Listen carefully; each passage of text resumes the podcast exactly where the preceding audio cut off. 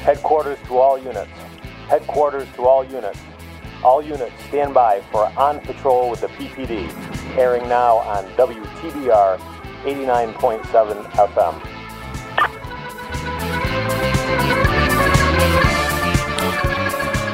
Good morning. Thank you for tuning in to another new episode of On Patrol with the PPD here on WTBR 89.7 FM, Pittsfield Community Radio, simulcast on Pittsfield Community Television. My name is Mike Wynn. I'm the Chief of Police here in the city of Pittsfield. I'm also one of the co hosts and co producers of this purportedly, not recently, weekly radio show. Today is Friday, April 15th, 2022. Uh, technically, I think it's tax day. It's actually been extended uh, to Monday, and it's also Good Friday. So if uh, and it's uh, also the first day of Passover. So to all of our friends and listeners and viewers who celebrate in those faith traditions, um, happy holidays. I'm joined in studio this morning by Captain Gary Traversa, who is running the soundboard. Good morning, Captain. Good morning, Chief. Good morning, everybody. And also joining us this morning is Sergeant Mark Madalena of the Traffic Bureau. Good morning, Sergeant, Traffic Unit, Traffic Bureau. Good morning, gentlemen. Thank you for having me. How are you today? Good. No, you're not. You told me what's been happening for the last hour, hour and a half. Um, maybe we'll get into a little bit of that. Uh, let's start with a check of the weather, and then we'll come back and talk about a few newsworthy items, and then we'll uh, we'll talk about why we've been so erratic with new pro- programming and content for the last several weeks, and then we'll get to the sergeant. Weather. Here is your WTBR forecast from BerkshireWeather.com for Thursday, April 14th. Greetings! Today, partly cloudy, a high of 74 with some thunderstorms. Tonight, partly clear, a low of 39 with a few rain showers. Tomorrow, mostly sunny, with a high of 63. That's your latest WTBR forecast. For more weather forecasts and education, go to BerkshireWeather.com. I'm Jacob Klein for WTBR, and I hope you all have an amazing day. Cheers, everyone! Oh, I've missed Jacob's weather reports. It's been far too long. The email version is not nearly as chipper and cheerful and pleasant. Uh, so, a couple of news items to talk about. We'll keep it a little bit low key today. Um, I'm going to do these in order of importance for the department. So, the first one is it is the Friday coming into the tail end of National Emergency Telecommunicators Week or uh, Dispatch Week. And, you know, when I when I started as the chief, I don't even think I knew there was a National Emergency Telecommunicators Week, but similar to Police Week, which is coming up in May. Uh, every April, the, the federal government has designated the week that you know we've been in, beginning last Sunday and ending tomorrow, to recognize and celebrate our emergency telecommunicators, our dispatchers and call takers. And I just want to take a minute because it, our communications personnel are the unsung heroes of public safety. Um, you know, it, each each of our disciplines has a, a color associated with it. So you you know, you hear about the red blue brotherhood or the red blue team sisterhood, uh, you know, fire and police and the thin red line and the thin blue line. Uh, EMS is the thin white line. Corrections is the thin gray line. But um, what has been recognized in the last several years is that dispatch is that golden line that intersects between all of the others. And I think one of the things that um, it, you know, it's kind of facetious, but somebody told me once, you know, you you may know where you are and you may know what you're doing, and God may know where you are and God may know what you're doing. But if your dispatcher doesn't know where you are and what you're doing, you better be on good terms with God, right? Um, dispatch is they're just they are the calm voice in the darkness. And one of the things that I realized several years ago when we started doing some work on our officers' mental health and resiliency is that you know for an officer who goes in on a on a push call on a hot call, at some point, regardless of of what the outcome of the call is, the officers know the ending. They know the resolution. They went in, their adrenaline dumped, they got hyped up, but they were there at the conclusion, and whatever it is, you know, patient transported to the hospital, bad guy in handcuffs, whatever it is, they're there. Dispatch never gets that. They never get closure. They just go on to the next call. And if you've ever toured or visited our station, our dispatch center is nonstop, 24 hours a day, um, primary for Pittsfield Fire, EMS, Pitts, uh, police, also monitoring other uh, city radio frequencies like school bus operations and uh, Department of Public Services, and also listening in on what's going on with other agencies. Plus, you know, answering all the phones, answering all the 911. Uh, it's just, it's constant. Um, your team does does a lot of work, Captain. Yeah, I just, Chief, want to add in there. I mean, obviously, this is a national, um, recognized, nationally recognized uh, week, but you know, specific to our dispatchers, um, uh, you know, obviously they, they do a great job. And just to paint a little picture here, um, our, our patrol officers, you know, patrol division, you know, there's a little flexibility. There's, you know, we're, we're staffed such that, um, you know, if somebody's sick or there's a day off, it doesn't, you know, in the ideal situation, sometimes obviously, you know, it causes mandatories, but um, not as not in the same way it does in dispatch. Dispatch is staff is staffed uh, in such a way that if anybody you know calls in sick or when they take vacation they have to cover each other Right. and they do a great they're really it's a very dedicated team you know not only do they do a great job and, and they're very proficient and, and professional in what they do um, but it takes a great amount of dedication and they, they cover each other in a way to you know to make it work for a unit and they really function as a great team And, and there is literally no bench strength in that unit, right? There's there's no reserve to go to. So 25 years ago, 27 years ago when I started, uh, the requirements for dispatchers were much lower. And so if you were down a dispatcher, it didn't really take much to throw a police officer into a chair. As long as they knew how to work the radios, you could throw them in the chair, and that's a fairly you know shallow learning curve. Not anymore, right? With all the special certifications that a dispatcher has to have, it's not cost effective for us to train our police officers, cross train them as, as emergency medical dispatchers and the other specialty certifications. So it's a unique specialty, and they can they can only do it for, like you said, for each other. So yep thanks to all of our communications personnel and all our communications personnel around the country who do this for every community. All right, other noteworthy news. Top of the top of the first page in this morning's Berkshire Eagle. I got the notice uh, when the media release went out yesterday, and it's like, yeah, this is this is a really big deal for the city. Um, so, if you didn't see the news, if you didn't see hear the, see the press release, uh, th- yesterday the mayor and the administration had a media event to announce the first round of um, community spending awards with the city's ARPA funds. Now, the ARPA funds were made available. We knew we got notice of it um, a year ago, almost nine months ago, and the total coming into the city in several tranches is uh, over forty million dollars. But it's coming in in waves. And one of the things the mayor and the administration made a decision on early is they weren't going to make any hasty decisions. They were going to spend a lot of time gathering a lot of community input. They put together an advisory board and they accepted applications from community organizations. And yesterday they announced uh, nearly $6 million in community funding from the ARPA funds. And, uh, you know, there's still a little bit of work to be done on what the reporting requirements will be for the agencies that receive them. But a lot of our partners, a lot of uh, organizations that we do a lot of community based work with, uh, are receiving those funds. And so that should be a great infusion of resources into the city. And I'm kind of excited about that. On a happy note, finish up. The Easter egg extravaganza is back. There will be a unbelievable amount of eggs 6,300 eggs in the common um, tomorrow. Right? It's tomorrow? Yeah.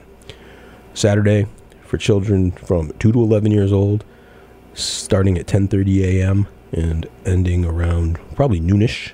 Starts with the older kids at 10.30 and then uh, 11.25 the toddlers step off to search for the 6,300 treat-filled eggs that open spaces and parks has been working on. Uh, so that should be fun.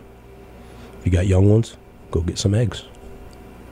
sounds like a good time Yeah. hopefully the weather holds All right. So before we got on the air this morning, the captain and I are talking about how long it's been since uh, we've we've been in studio together, and how long it's been since we put together a actual new program. I don't remember how long it's been since we put together an, an actual new program. I think it's three three weeks now. Uh, but it's been probably closer to five weeks since we've been in studio together.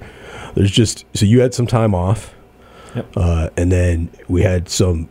We had a day when all you, me, and the lieutenant were all elsewhere in the state, all on Friday. So that that we had to go, uh, and then I got sick and had to cancel a training trip. So that was a program. I don't think. I don't even think we aired an old program. I think they just kept the music playing during that slot. Uh, and then last week I was traveling again um, before we get to Sergeant Madalena and the traffic stuff. Uh, I don't I don't get an opportunity nearly as often now in my current role as the chief to do the type of physical skills training that I really really enjoyed doing when I was an officer and a sergeant and a lieutenant. Uh, but there was a opportunity that I became aware of last winter and so we've talked on the program in the past that the department has implemented a pilot program for jujitsu for some of our officers. And I don't think I've spoken that there is a there is a process in place across the Commonwealth with the Municipal Police Training Committee to add some jujitsu based techniques into the basic defensive tactics curriculum. So three weeks ago, four weeks ago, uh, I went down for four hours to work with some DT instructors to kind of get exposed to what those techniques are going to be. But the other opportunity that had come up is that there's a nationally recognized program, uh, post certified in many states, called Gracie Survival Tactics, which is a first responder and military restricted defensive tactics program that is jiu-jitsu based. Uh, and it's not all that common that the GST instructor programs come to New England. And so I got notice through the Defensive Tactics Network that this was coming. And it, one, it was a great opportunity. Two, uh, it fit in with our Jiu Jitsu pilot program. And three, I knew that uh, at some point as a post commissioner, I was going to have to take a look at this program because they apply for post certification wherever they have a, um, a foothold. And so with those three things in mind, it's like I gotta I gotta go check this out. I can check a bunch of boxes. So last Friday, I was finishing my five day GST program. It was the hardest defensive tactics program I've been in in probably 20 years. It's saying a lot. I'm glad I went. I'm glad I went, but I am not 30 anymore. it was uh it w- we trained from 8 in the morning until 2:30 in the afternoon at the earliest 2:30 in the uh, quarter to 3 in the afternoon every day with no actual scheduled break.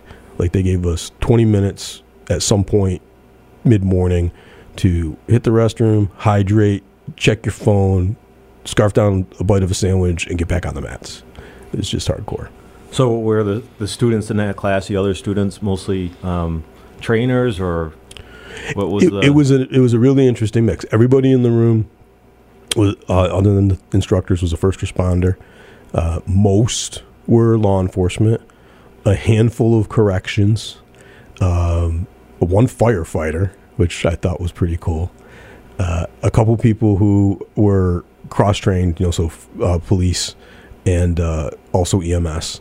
But the um, it was an interesting mix of people who were experienced defensive tactics instructors and people who had never been a defensive tactics instructor, but their agency had decided this was the DT they were going to do, so they were getting certified for the first time.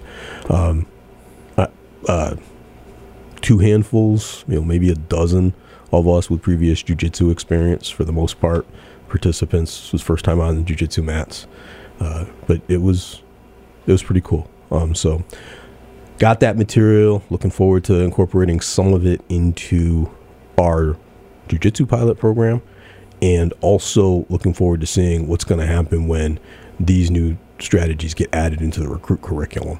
Uh, a conversation with Officer Gaynor yesterday, um, figuring out how to introduce it to you and in service. so it should be cool. Something to look forward to.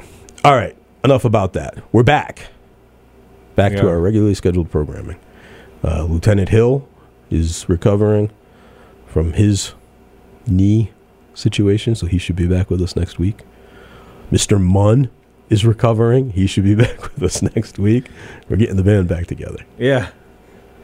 Looking right. back, I guess we've been in rough shape. Didn't realize. It- we we got a lot going on. yeah. All right, but in any case, we're back now, and we are joined this morning by Sergeant Madalena, who we are always happy to have in studio, and it's timely because it is a seasonal change again. So we are going from winter weather concerns to spring and summer weather concerns, and you would think that the transition from nice weather to bad weather, like when people forget to drive in the snow, is the worst time of year. But I don't think that's necessarily the case people haven't been driving as much for a couple of months. They're out there, they're not paying attention. There's more pedestrians, there's more bicycles. We got all kinds of stuff going on. I would agree with you. Um, the number of complaints that we're going to start to receive uh, now that we're in the decent weather months is going to skyrocket. Once the windows open, That's exactly it. The windows open up, and people can hear what's going on. Um, traffic has been very busy. You all have a lot going on. Um, I'm just gonna I'm just gonna kind of open it up, and you can talk about what you've been looking at and seeing and working on. Yeah, well, I mean, you know, in addition to our normal activity of just assisting with patrol and answering calls for service, um, obviously we're out there trying to um, enforce motor vehicle law and investigating our slew of accidents that we get as well. Um, one of the things that we do, especially in the summer months, uh, spring months, in order to try to, I guess, subsidize or increase our ability to get out there and enforce motor vehicle laws, we apply for grants every year. And one of the grants that we that we apply for and are fortunate enough to, to obtain every year is from the uh, Massachusetts Executive Office of Public Safety and Security. It's called EOPS. And what they do is they provide us funding for specific uh, mobilizations throughout the year. Uh, the first mobilization that we did uh, was in December of 2021 because the grant runs in a federal fiscal year. Um, and it's a winter impaired campaign, which we did around the holidays. Um, and from December into January. Um, but the majority of the funding is for the spring and summer months uh, as the volume increases for traffic. Um, as I said, as complaints increase, as pedestrian uh, activity increases. Uh, so April is the first mobilization for 2022 and it's it's called distracted driving, which is what uh, you'll see the boys out there for the month of April, um, enforcing the cell phone laws, if you want to call them that. Um, as hopefully most people are aware, you cannot have a cell phone in your hand uh, when you're driving a motor vehicle. Uh, it is a distraction, and as such, if, if the boys are out there and they see you uh, on that cell phone, um, then you could potentially be stopped and at least educated in regards to what the current law is and the dangers of it. You know, we're, we're not out there to punish people and harm everybody in regards to fines. That's more of a, well, I think the state did a good job in rolling this law out. It's, you know, we still want to get the word out there and, and educate the people and let them know, hey, listen, there's a time and a place, and I understand that we're, it's in this busy world. Sometimes that time and place may be right now, but if that's the case, then you need to pull over and be safe about what you're doing. Can we can we talk about the rollout just real briefly? Because I was I was driving in the city the other day and I saw a lot of people with their handheld cell phone, you know, their handheld devices or cell phones in their hand, and you know, going through intersections where there's a cruiser, like they, they know they're in a busy area. They know they don't care, um, and so it's it's been two years now, right? More than two years. More than two years. More than two years. Yeah. Didn't it roll out right about when COVID started? Because Well, that was when the enforcement portion rolled out, I think. But there was a year before that, right? So the, the Commonwealth did something different with this with this law. They passed the law and they made it a violation, and then they told us for one year don't write any fines. Right. Right. For one year, just go out there and do public education. I think it was tied in with the the hands-free data collection stuff. So that was 2018, right? Yes, so you got 2019 to kind of get up to speed, and then 2020 was when we were supposed to start the enforcement, and then the pandemic hit, mm-hmm. right? So we're over two years into this thing, and people just don't know. They just obviously don't know, right? It's and the odd part is you see people from states that it's been prohibited for a long time. They get into Massachusetts and it's like Massachusetts, right? And here comes the phone again. Mm-hmm. It's crazy. Sorry. No, you- you- you're right. Because we will stop the cars and we'll talk to people and say, well, I was stopped. Or I was at a red light. Or I was. Like, I understand that. But the way the law is written, you, know, you, you can't have that device in your hand. Um, and you, you'll get pushback. It's, well, what, you know, so it's in my hand. I, I was talking. Okay. Well, you still can't have it in your hand. You know, I don't know if you're talking or if you're texting. I mean, the, the spirit of the, of the law in and of itself is about, it, it revolves around texting, right? You know, because we can have a conversation in regards to what is the actual distraction Connection. Um, because you can certainly put a hamburger to your mouth, you can put a cigarette to your mouth, and that's not illegal. But putting that phone to your face is illegal. Um, Well, it's the combination of the two things, right? Because even if you're using the device in hands-free mode, the conversation is still a distraction, right? So it's the multiplier. It's the conversation with the device in your hand. That's you know, it's not twice as dangerous. It's probably a magnitude of four times as dangerous. Um, you know, eating, yeah, that's that's a distraction. Um, but just so texting was the the next or the genesis of this. That was the beginning. It took us a long time. I mean, a lot of the country got up on it, no texting and driving long before we did. By the time we got on board, because it's it's not just texting, right? I've stopped cars because people had movies going. sure. Right? They, Oh, yeah. yeah, they got Netflix on on their phone. I'm like, you're driving. They're like, yeah, but my program. I'm like, you're driving. I don't understand. Had a young man come in to take a st- tour of the station yesterday. His grandpa reached out, and I know him from the community. And uh, so I'm getting ready to start the tour, and he says, "Yeah, it's gonna be." He's, he's not even nine yet, right? He'll be not. Shout out to Javi for coming in and visiting us. Um, he's like, but he's already thinking about his driver's license. Can you give him some good tips for what he should think about with his driver's license? And this is a conversation I've had numerous times during my career, but normally with very experienced drivers. I'll be in the car with somebody, they're driving, not a cop, and uh, usually family members, and I'll just look at them and I'm like, you know that driving is an active activity, right? It's not a passive activity. I had a family member once. We were driving. There was a bunch of us in the car. They're driving. I'm in the front passenger seat. There's another passenger in the rear passenger seat. The driver is looking over their shoulder into the rear passenger seat to carry on a conversation. What are you doing? You're driving. She's like, well, I don't want to be rude. I have to make eye contact. No, you have to watch the road, right? You are not a passenger here. Do your thing. It- people just don't get it. I, I think something that, that has gotten lost in, in modern times, especially with like the hands-free equipment in newer cars, is that, and, and, and this is back to your point, Chief. It's still a distraction when you're carrying a conversation, whether it's hands-free or, or not. It's still there's a level of distraction there. You know, it, it's just it, people think that driving is passive. It's they think it's something that you participate in. No, it's something you do. Right? You're responsible for that thing. It's a multi-ton missile hurtling down the roadway. yeah. That's exactly what it is. You're multitasking. And, you know, you, we've all had that experience where you're driving down the highway and you're like, wow, here's my exit. And you, you don't even remember the last 30 miles that you just drove. But the amount of, your brain can only handle so much information. I mean, your, your hands are on the wheel, your eyes are looking out the window, your feet are on the pedals. Sometimes you're, you know, you're hitting your, your, your indicators in regards to changing lanes. I mean, there's only so much that you can do at Not if you're from. Massachusetts. Yeah. the Blanca. Mm-hmm. Um, I have to I have to digress for a minute. Did you guys see the video? I think it was out of L.A. The cops had to throw the stop on the autonomous car. No. You didn't see this? No. Oh, when you get to the station, you got to look it up. It's been in the news cycle for about a week. So this car is driving. I'm pretty sure it was in LA. This car is driving with no headlights on, and the officers, I think the sheriff's deputies, they throw a stop on the car, and the car comes to a stop, and they walk up on the car, and there's no driver in the car. Right, so they're kind of like talking back and forth, and they're like, "What? do- What are we gonna do here?" Right, and then while they're trying to sort out what they're gonna do, the car takes off and goes through the intersection, goes it kind of goes through a red light, and it stops on the other side. So they stop it again, and it's it's an autonomous car, right? Mm-hmm. And so they they didn't do this in real time. Obviously, there's no enforcement activity. There's no one to write a ticket to. I was having this conversation at the station, and one of the civilians was like, "Put it under the windshield wiper."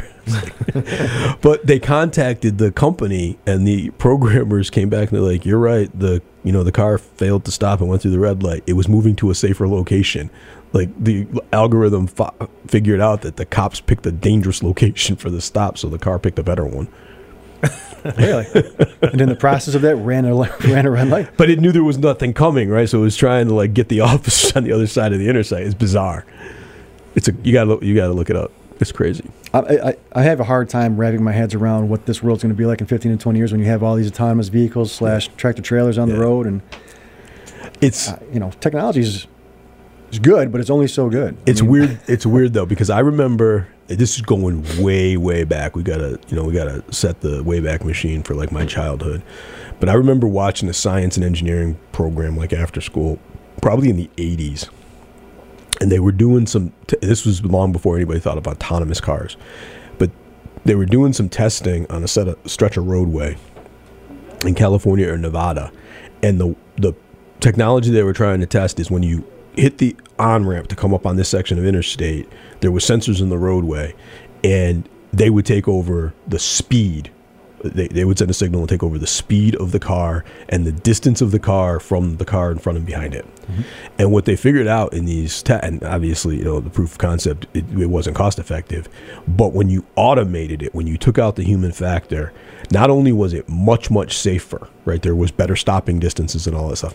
It was much more efficient. Sure. Because if you stabilize the speed and you stabilize the distance, you took away that one person who was jockeying for position, and then that caused a ripple effect, and now you've got, you know, a, a log jam somewhere and an empty stretch of highway somewhere else. And as long as you were on the interstate and everybody was entering and exiting at the same speed and maintaining the same distance, I think they nearly doubled traffic volume without increasing accidents. So, it, to your point, right? There's only so much the human brain is capable, and I think we're all kind of sketchy about you know Skynet and you know how much can we automate, but the processes are much faster than we are.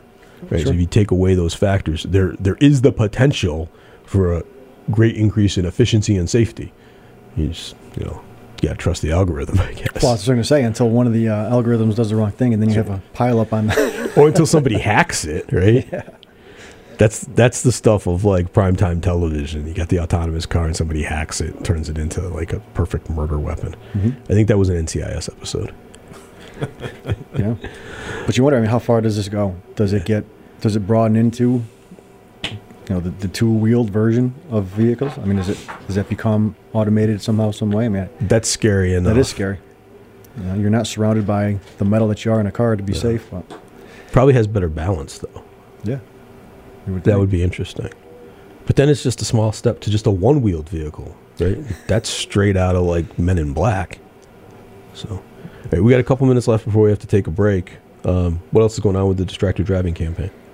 Uh, as I said, that's going on from till the end of uh, April, and then in May is going to be the clicker ticket campaign, uh, which that's obviously the seatbelt campaign. We'll be running with that, um, and then in June is speed enforcement, uh, and then in between and along during all that, and coinciding with those mobilizations, we're doing uh, pedestrian and bike safety as well. We're going to be doing crosswalk enforcement in the city and trying to, in particular, North Street, where the pedestrian volume is the heaviest, trying to remind people again to use the crosswalks. It's not just for uh, the operators, but it's also for the pedestrians as well. Uh, one of my bigger pet peeves is watching people cross the street within 15 feet of a crosswalk. I, I have to express a little frustration. I don't even, I think it's been eight years since we, you and I actually, we crafted um, sample legislation that uh, Representative Tricia Farley Bouvier filed on our behalf, basically to bring some parity and equity between the enforcement action we take against drivers who fail to stop for pedestrians and pedestrians who fail to behave appropriately and safely. And I'm not going to get into the details in the minute we got, but the the reality is because of the archaic laws that our ordinances are based on, there's there's not other than education, there's nothing we can do. We can't actually like take enforcement action against a jaywalker. And so all we asked them to do was give us a mechanism to document and take some enforcement action. We didn't even care if it was you know a token amount, um, and it, that has been in front of the legislature every year since we helped put it together, and it has not come out of the Judiciary Committee ever. It failed again this year on a vo- voice vote, and you know it angers me. But I think the part that angers me the most is they scheduled it for. A, he- I've gone down and testified it on it in person before.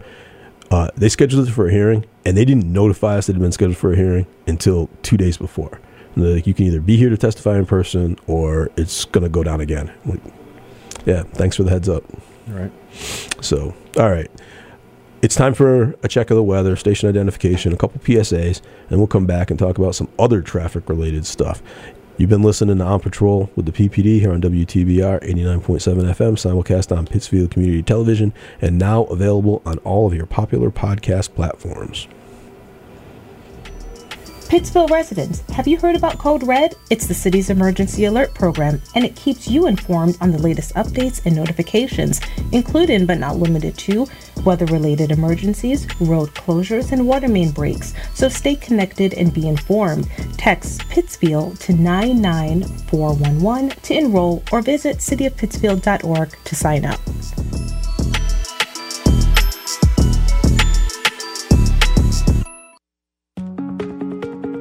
It's now time for the WTBR Jobs Board, underwritten by Interprint Inc. in Pittsfield. Interprint offers eight hour fixed shifts, competitive wages, and excellent benefits. To join the growing Interprint team, search Interprint's job openings on Indeed.com and apply today. The Pittsfield Public Schools has an opportunity for you.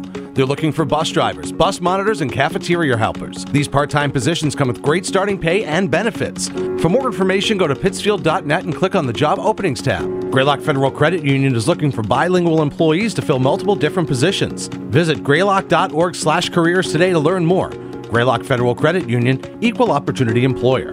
The WTBR Jobs Board was underwritten by Interprint Inc. in Pittsfield, the number one decor designer and printer for the world's finest laminators. To join the growing Interprint team, search Interprint's job openings on Indeed.com and apply today. Support for WTBR comes from Greylock Federal Credit Union, proud to support high school arts and sports programs to help our community thrive. Greylock Federal, with locations throughout the Berkshires and online at greylock.org. And from BFAIR. BFAIR is one of the largest premier human service agencies in Berkshire County. If you're looking for services for a loved one or are interested in caring for the people we support, visit bfair.org today for available opportunities. Hi, this is Sergeant Mark Madalena with the Pittsfield Police Department. We all have busy lives, and we're in a hurry to get to where we need to be. While driving, people are eating, drinking, talking, putting on makeup, doing their hair, checking social media, texting each other, all while the dog sits on their lap. The result is running red lights, stop signs, speeding, and finally crashing. Distracted driving is illegal. You can be ticketed or criminally charged. Please share the road and pay attention. Let's make sure everyone gets where they want to go safely. This message is brought to you by the Pittsfield Police Department in cooperation with WTBR FM. Good morning. Welcome back to another new episode of On Patrol with the PPD here on WTBR 89.7 FM, Pittsfield Community Radio, simulcast on Pittsfield Community Tel- Television. Today is Friday, April 15th, 2022, and we are talking with Sergeant Mark Madalena of the department's traffic unit. Uh, PCTV staff just stuck their head in and pointed out that as excited as I was to hear Jacob's weather forecast at the top of the hour, I didn't recognize that it's not a current forecast. so I apologize for that. Jacob's on vacation. Enjoy your time off, Jacob. You're not the only one that didn't pick up on that, Chief. Yeah. Uh, if you need to know what's going on with the weather, look out the window. Right now, right now it's a beautiful day. Um, so we were talking about distracted driving, and that is definitely uh, it- it's definitely a, a concern. It's definitely something we all observe. Uh, it's a primary enforcement mechanism now, right? Pe- Yes, sir. People don't understand that. We can pull you over. You got your phone in your hand. Um, one of my favorite things to do because my cruiser is, you know, it's it's it's apparently a police car if you look hard enough, but it's unmarked. So you know, if you're not looking, you might not notice it. I like to pull up to a red light, and then if I'm in a multi-lane, you know, multiple cars abreast, I like to look to my left and right and see if anybody is on their phone, and then I roll down the windows and hit the air horn. Put the phone down. They freak out. Don't hit the air horn on our street. Okay. You can't make everybody happy. No. That was a great commercial, by the way, Gary. Thank you. Yeah. I didn't realize how fast I talk. Timely. Hey, I- I'm sure you had a time limit. You had to get Yeah. get it all in. Yeah, Recording those PSAs is hard. We, how many It- cuts do we have to take for the recruiting one? Oh, that was uh, that had to be four or five Yeah. to squeeze that in. Yeah. The, the one that you and Sergeant Callahan did. Yeah. Th- those are hard. Yeah. Chal- If you're involved in a nonprofit in the community, I challenge you to take the, when they when PCTV and WTBR do their um, public service announcement week where they'll help you put together one, and it you know they'll do it for your charge if you come out during the scheduled time. Take advantage of that, but be prepared. It's a challenge. All right, distracted driving is not all the traffic unit does. When when I became the chief, actually maybe a little after I became the chief, and you were taking over running the traffic unit, you taught me a expression or a term that I had never heard before that you have used with great success over the past several years. And I love talking about it because I think it gives the public a different perception of like people think we stop people and write tickets because we make money. First, that, that's a misperception. We don't make money, right? When you figure out the way that the uh, the the fines actually get routed, there's there's no infusion of cash into the PD. There's a drop in the bucket into the city. It's not about that.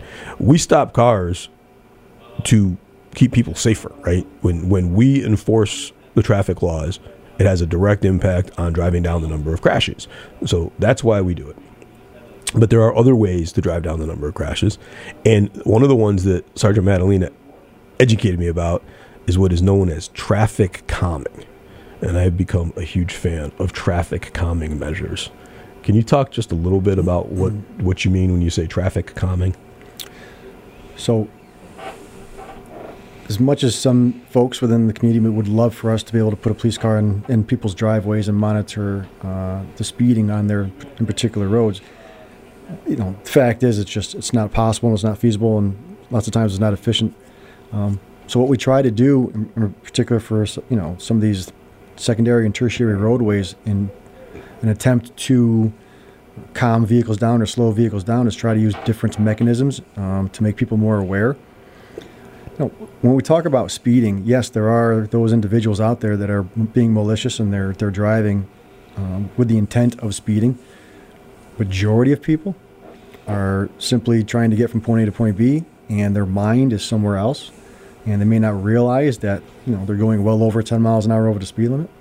Um, lots of times you find that in in uh, in areas where people are going home, um, and they're just in they're just driving that road. They drive that road every single day, and it, it becomes I don't want to say monotonous, but it's monotonous and it's it's very uh, normal and it's very usual and common to the point where you know you're just driving down say Outer West Street to get to your house, and all of a sudden you're you're exceeding the speed limit. Um, but some of these roadways don't have the traffic volume that would necessarily be efficient for the traffic unit to set up shop and, and, and run radar all day, uh, as opposed to something like a Dalton Ave or Holmes Road where the volume is is significant, and we're trying to really uh, slow traffic down and um, you know establish a normalcy as far as speed on those roads.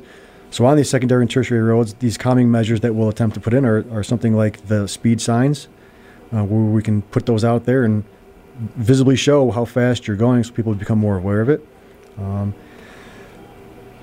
in addition to that, uh, you know, we we also work with residents as well. We have equipment that we'll stick on telephone poles, and what we'll do is we can record. It doesn't take pictures of cars and plates, but it records every vehicle that goes down that street, and it will record their speed and the time in which they, it goes down.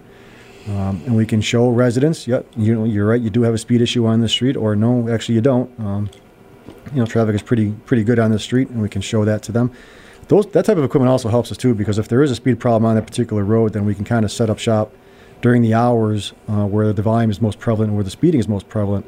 So that way, you know, we're not sitting there all day necessarily trying to stop cars. If and the majority of the time, we find that uh, the issues are at the same time. It's it's the commute, right? It's seven o'clock in the morning, and also four o'clock in the afternoon.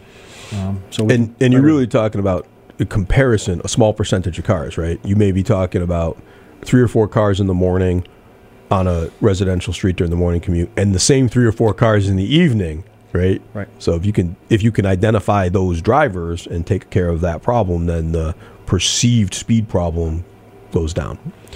Um, the so one of my favorite traffic calming measures that you've implemented was the hand drawn speed signs, because one of the other things that contributes to this is the signs just become white noise. They just be, people stop looking at them.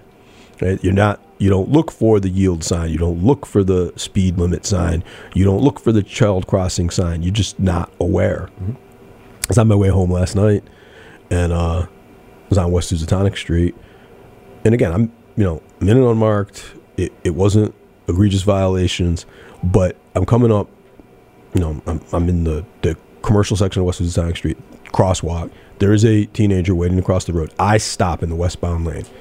Three cars in the eastbound lane did not stop.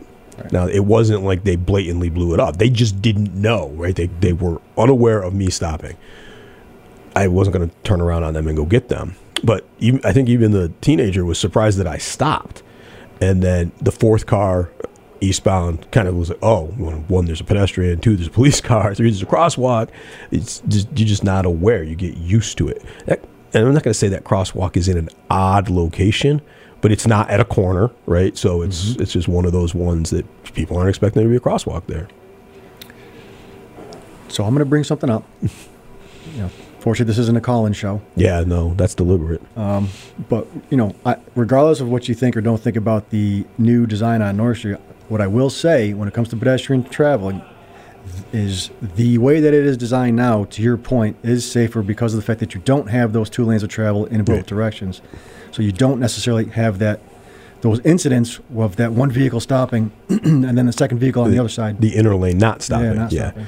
And so that that's a good segue because also among traffic calming, and this is something that the department didn't do 15, 16 years ago that you and I have spent a lot of time and attention on. Sometimes the solution isn't enforcement, it's engineering. Right. And I'm not going to say that North Street is the best example of that. We have much better examples where we've worked with Highway and Department of Public Utilities, and we said if you can change the sight line, if you can change the width of the road, if you can change this, it will slow traffic down, mm-hmm. and it does. Inevitably, it does. It generates a ton of complaints. People who live on those roads don't like the change, but then they see the results and like, oh, it didn't. You know, if if someone is stopped um, you know, they, they put their hazard lights on and they're stopped because they're to have a conversation with somebody or they get out to, you know, pick up a, a trash can or something. And you can't whip around them at 40 miles an hour in the other travel lane because we narrowed the road. That's a potential head-on collision that's been avoided, right? And we get in there and talk with the engineers and say, go, ch- you know, go change the width or put in a bump out on a residential road. People lose their minds, right? But it slows people down It does. and that's what they're asking us to do. So Um, uh, yeah, as part of the, the grant that you know, Ricardo does get, um, that incorporated North Street, but also incor- incorporated Elm Street. And you know, we all walked around the city. We all had an opportunity to pu- put forth ideas and, and uh, based on what we've seen in the community to try and make improvements. Um, you know, and to your point, a lot of it is engineering. Sometimes something as simple as, a and I, I always bring this example up, something as simple as a sign or, or, or better signage can help out. East Housatonic Street is a problem, and you know, regardless of the example that I'm going to give to you, it's still a problem. Um, but we did, we were able to significantly decrease the amount of accidents at the intersection of Pomeroy and East 2 simply by putting that solar sign, Sign. up that says dangerous intersection ahead. For whatever reason, and again, I, I, I realize that these twos are still a problem, but that particular intersection going down, uh, looking at history, was significantly worse than the other ones for whatever reason.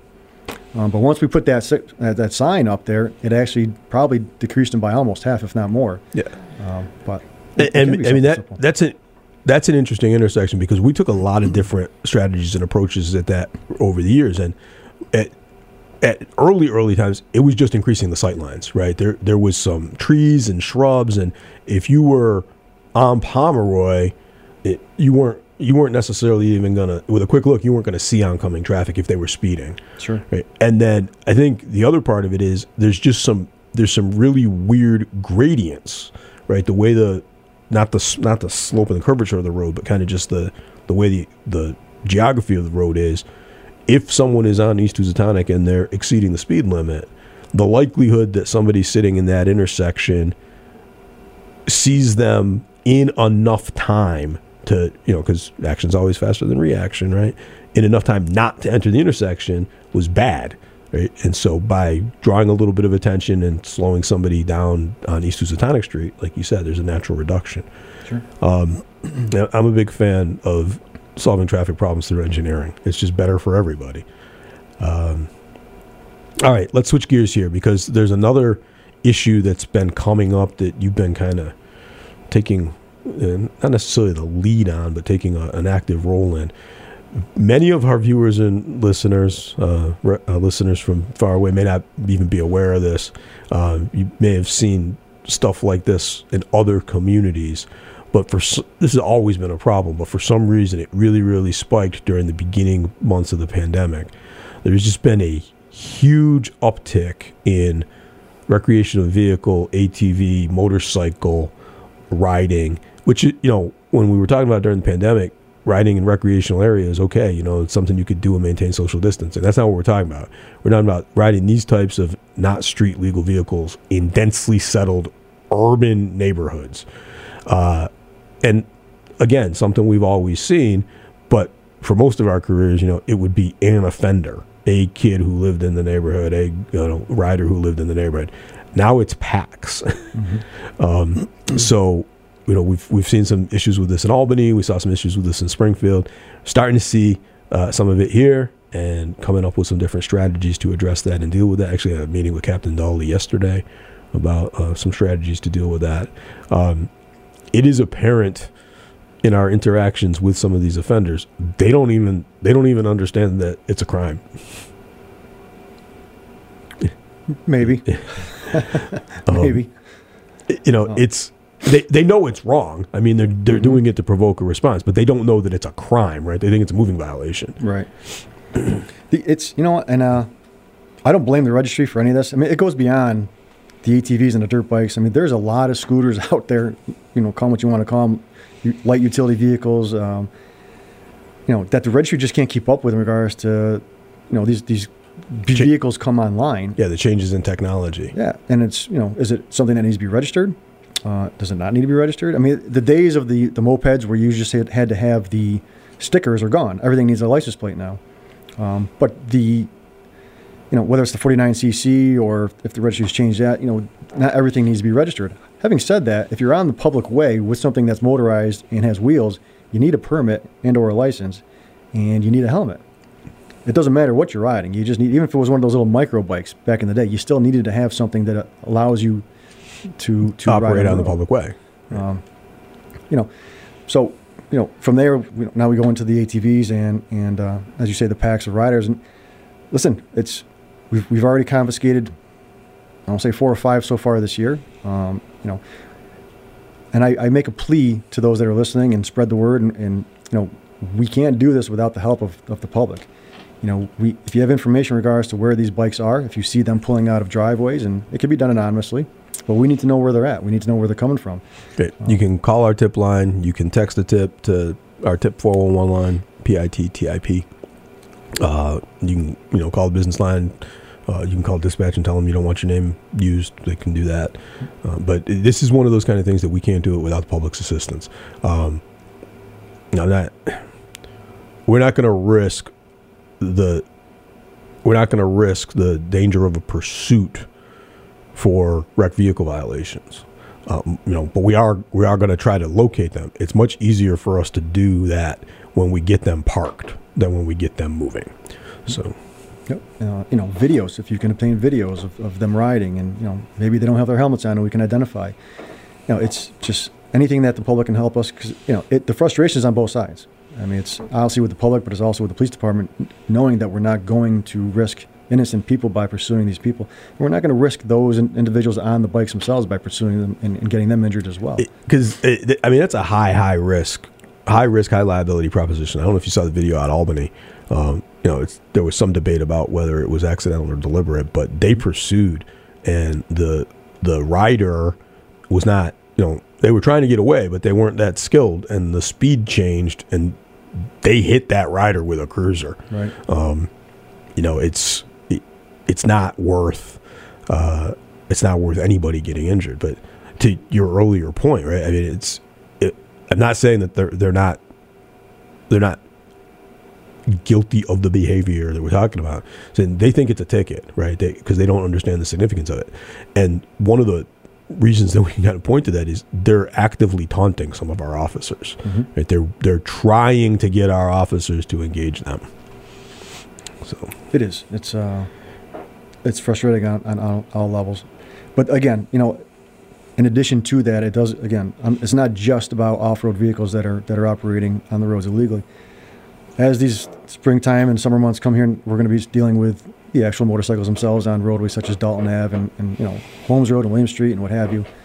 Uh, and again, it's it's it's the same concept. Uh, we're not going to necessarily put people that in jeopardy in pursuing these types of vehicles, but you know, if you're sitting at a, at a red light and you know you, you, just saw this individual coming up behind you at a high rate of speed, or you've seen some dangerous driving or something like that, feel free to take a picture or or take a video. And, and again, it, it, all this stuff could be anonymous.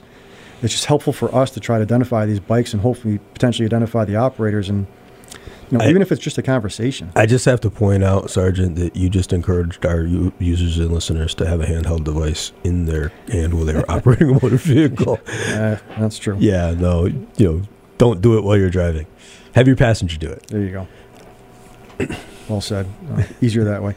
Um, but yeah, it's it's it's frustrating for everybody. Um, you look forward to the summer months, and, and everybody wants to get out there. Everyone's feeling good. Everyone's having a good time. But you know, it's, it's you have to be responsible. And again the whole point to what we do in the traffic unit is to make the roadway safer for everybody, to include cyclists, motorcycles, walkers, joggers, everybody. Yeah. Uh, I, I am in no way encouraging this, but we, we, like to think creatively. We like to think outside of the box. And I've been trying to, I've been doing a lot of thought about Dalton Ave, right? Because that's a perennial problem. We get the complaints every year. And I was thinking recently back to, you know, back in the day, we used to have a, officer who worked with us who, in his off time, was a race car driver. We have a current race car driver, but mm-hmm. this guy didn't drive stock cars. This guy drove Porsches. and he would talk about like the the European rallies or, or getting down the Lime Rock. And one of the so you have to think about high performance cars at a very very high speed. Sometimes if you if you're doing it on a roadway, you can't bank the track to to make sure that people stand, they don't you know whip off the track. So the way they do it, I think it's called chicane, C H I C A N E. Mm-hmm. They texture the roadway, and they you know the drivers know where the texture is going to be, so they have to slow going into those turns because they can't keep up the speed without right. damaging the car. Maybe we should texture Dalton Ave. well, we can make it one lane. We could put some rumble strips in, like every couple hundred yards. Mm-hmm because then they just couldn't get the speeds up. Yeah, well, I don't know. I'm going to send a memo to Ricardo. the, the auto repair shops will be happy with that. They sell a lot of brakes. There it, eh, there's got to be a way to do it that won't be as damaging to the cars. It's going to take some more thinking. Would encourage the motorcycles to slow way, way down. Yeah. Yep. All right. What else you got, Sergeant? What else do I have? Um, a lot. I mean, like I said, it's you know, we, we just also ask the citizens to bear with us, especially during these these times of the year, because um, while we try to get out there and enforce uh, motor vehicle law, in particular on these roadways that we've just discussed, um, you know, and I hate to have to say this all the time, but manpower is what it is. You know, we, yeah, we try staffing. to do the best we can with, with the staffing that we have, and well, I would love nothing more than to sit there and put a cruiser out in somebody's driveway uh, to deter this type of activity. You know, sometimes it's not feasible. Uh, on the subject of staffing, we didn't lead with this at the beginning of the show. We had three new officers on the street. Yeah, starting field training this Sunday. Yeah, yeah. So, which is going to be helpful. Yeah. it's not going to be enough to get you guys off of answering calls, but it's no. a it's a step in the right direction. Well, there was a time, right, when we were uh, we weren't part of patrol in a sense. We were our own entity. Um, hopefully, was, at some point down the road, someday we'll a, get back there. It was a brief period. it, was, it was a beautiful period. we worked so hard to get there and lost it. Um, you got some new equipment coming too, right? Some, uh, some new signage coming up. We have. I mean, right now we have, geez, four or five um, stationary speed signs that we got out there. Um, we just ordered another one. It's actually here. Got to get it up and running and moving. Uh, we have our two trailers that we that we put out there. Again, those are what we utilize for those secondary and tertiary roadways to try to help the community out as far as that type of stuff goes. Um, but yeah, we're along with the grant money that we get from from the ops there. It's a lot of it. I shouldn't say a lot of it, some of it en- enables us to to grab some new stuff and. I was driving down in South County recently, and the um, the fixed signs, the ones that you Mm-hmm. affix to the light poles or something. So they're getting they're getting very creative, multiple colors, right? Multiple colors. They not only post your speed, but like they'll flash red with your speed if Mm-hmm. you're coming in too hot, and then they change to yellow or green as you come down this, and then they have a smiley face if you get below this. yeah. Yep. Uh, I, I try to be efficient with the grant money. Um, so if I can get two as opposed to one, which sometimes if you want to pay a little extra for the smiley face or the little blue light for that flashes, you're only going to get the one. Um, so I try, I try to get the most bang for my buck. But yeah, you know, down the road, maybe, maybe we'll do something cool and special and grab something like that. And entertainment factor Mm-hmm. is good for messaging. Um, you know, it's there's value to those things being stationary, but the way we set ours up right now is we just we move them around. Right. We only have, you know, five or six sounds like a, a decent number, but in the end, for money as much miles as roads Yeah, as we have, nearly 300 miles of road, right? yeah. So we try to spread them out and sprinkle them around, and uh, you know, see. One if you have, the, uh, I'm sorry, just real quick, if, if you have any uh, requests, we, we what we do is we have a running list, and we try to get the trailers out and the signs out to these types of roadways. So again, let us know, and we'll throw you on a list, and if we can get it out there this this year, we will. One of the uh, functions of, of traffic that we didn't talk about is uh, your involvement in special events. And uh, as someone that uh, has been inserted into the special event coordinating, uh, I look forward to your help, Sarge. Um, I know you helped out uh, Captain Grady immensely, and one of his uh, pieces of advice to me was check in with Mark early. I've done traffic for 22 years out of my 25 here, um, and a lot of it has been special events. Um, when Third Thursday started, you know, that was one of the things that, that, that I did. So yeah, we've done quite a bit of them, and, and you know, that's the wonderful thing about spring and summer. Once again, with the weather, is the special events heat up. Um, but again, that's also it's a lot of time, it's a lot of manpower. It's it's Oh, they're coming in. they're, They're coming, coming, in. in. at an ungodly rate. Yep. That's going to be my afternoon catching up on everything that has come in the last couple of weeks. It's a boatload. It is, it is. Captain, we didn't ask you about your vacation. Um, it was great. It it was, you know, a good break. Went down south, got in some warm weather. Nice. Um, yeah, I got to do that more often. It's a, it was a good recharge. cool. Yeah. All right, you have been listening and possibly watching to On Patrol with the PPD here on WTBR 89.7 FM, Pittsfield Community Radio. We are also simulcast on Pittsfield Community Television. And so I don't get in trouble with Officer Derby, also available on all of your popular podcast platforms. We have been speaking with Sergeant Mark Madalena, commanding uh, supervisor of the traffic unit. He's been catching us up on all of the campaigns that are coming up, the enforcement campaigns, the education campaigns, and talking about some specific issues. We've got about two minutes left, and it's been a long time since we did this. So, Sergeant Madalena, plans for the weekend? I'm going to be working, so I'll be I'll be here. Just my weekends don't come for a couple more weeks, so. Doubles this weekend? Uh, it's double today, and then singles for the rest of the weekend. Okay. That's a bummer. Mhm. It's it's Easter weekend. It is Easter weekend, Mm. so we'll spend some time with the family. Uh, uh, well, Sunday's days and Saturday. I got. I, I can't even keep You track. can't keep track. Figure it out. That happens. God bless my wife because she's able to keep it all Indeed. track. Indeed. Captain, plans for the weekend? Um, yeah, I'll be uh, running around the house, uh, you know, the next uh, day or so. Um, but my uh, my daughter's home from school, so it's uh, family time as well this weekend, and uh, nice. you know, certainly on Sunday. You going down to the compound? No, no, not this week. No, No plans to go to the compound. no, no. All right. I uh, Can't foot us all. No. No. I, I finally got back on the jiu-jitsu mats last night for the first time in I don't know how long. It had it had been like three weeks if I don't count the time in Seekonk. And uh, hopefully train tonight, train Saturday, and then uh, I'm looking for it. So I was hoping it was going to be this weekend. It's not going to work. I've located, I'm not going to say the name on the air, but during COVID, I was out for a bike ride and I found a beautiful little winery that is kind of off the beaten path. And I have found myself missing my friends at the winery. They're not open this weekend, so I'll have to find a substitute. Maybe go check out offerings at a winery or brewery. Get out for a hike on Sunday. But we are just about out of time. Thanks for tuning in. Join us next week for another new episode of On Patrol with the PPD. Until then, stay safe, stay healthy, but most importantly, be kind. We're 10 8.